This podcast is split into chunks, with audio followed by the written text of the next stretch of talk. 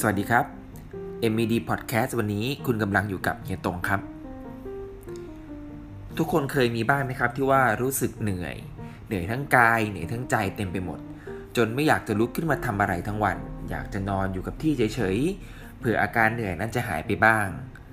แต่การเหนื่อยแบบนี้ไม่เหมือนกับที่เราเหนื่อยจากการออกกำลังกายนะครับ แต่มันคืออาการอารมณ์เพียใจพานไม่อยากจะทำอะไรสักอย่าง พอถึงวันหยุดก็จมอยู่กับที่นอนทั้งวัน จนเหมือนจะเป็นคนขี้เกียจไปแล้ว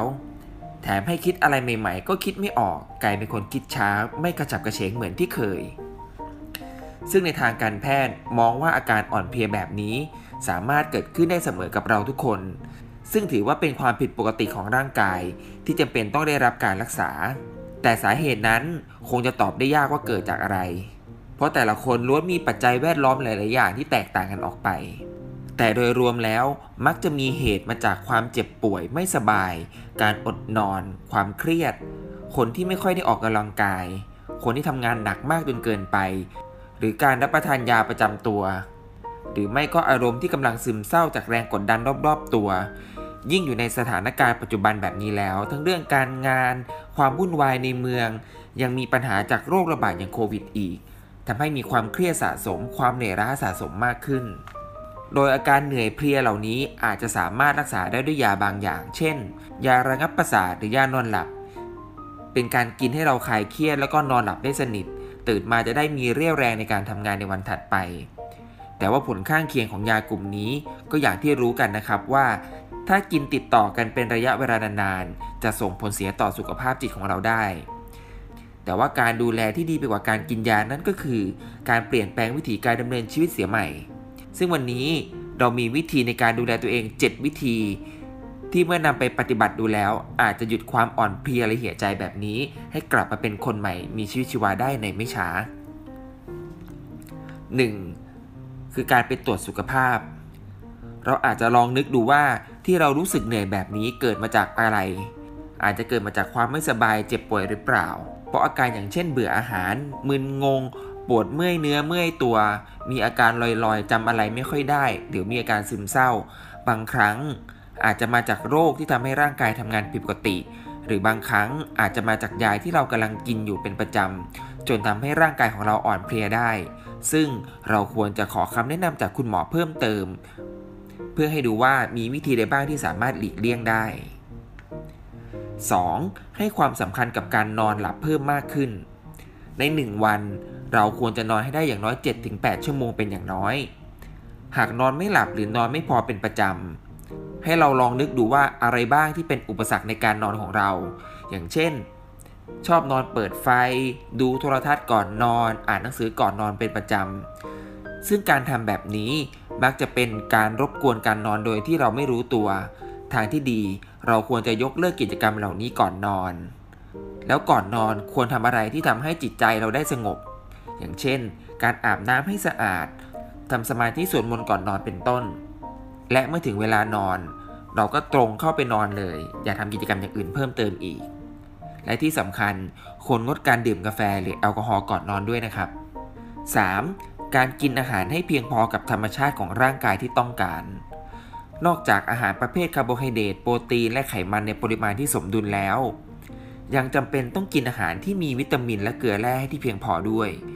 ซึ่งจะช่วยให้ร่างกายมีกำลังวังชา ไม่กินมากจนทำให้ร่างกายอ้วนเดินไม่ไหว หรือว่ากินน้อยจนกลายเป็นคนผอมแห้งแรงน้อย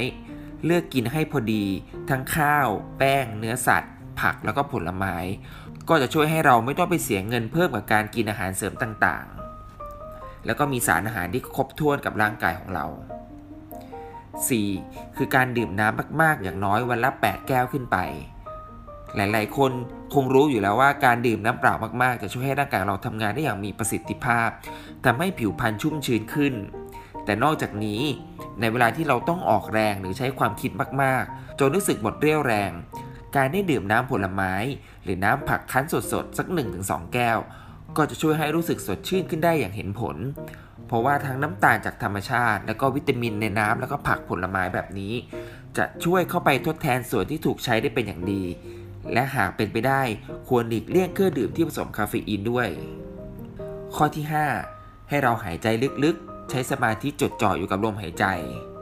ซึ่งการที่เราหายใจช้าๆนั้น จะช่วยให้เราผ่อนคลายจากอารมณ์ที่เหน็ดเหนื่อยวิตกกังวลได้ ให้เราหายจากความเศร้าโศกเสียใจหรืออารมณ์โกรธต่างๆ ได้มาก ซึ่งมีผลทำให้จิตใจของเรานั้นสงบลงแล้วก็สบายขึ้น ข้อที่ 6 การออกกำลังกายให้มากขึ้น และก็ทำอย่างสม่ำเสมอ การออกกำลังกาย การออกกำลังกายจะช่วยให้ร่างกายสร้างสารเอโดฟินขึ้นมาในสมองโดยอัตโนมัติ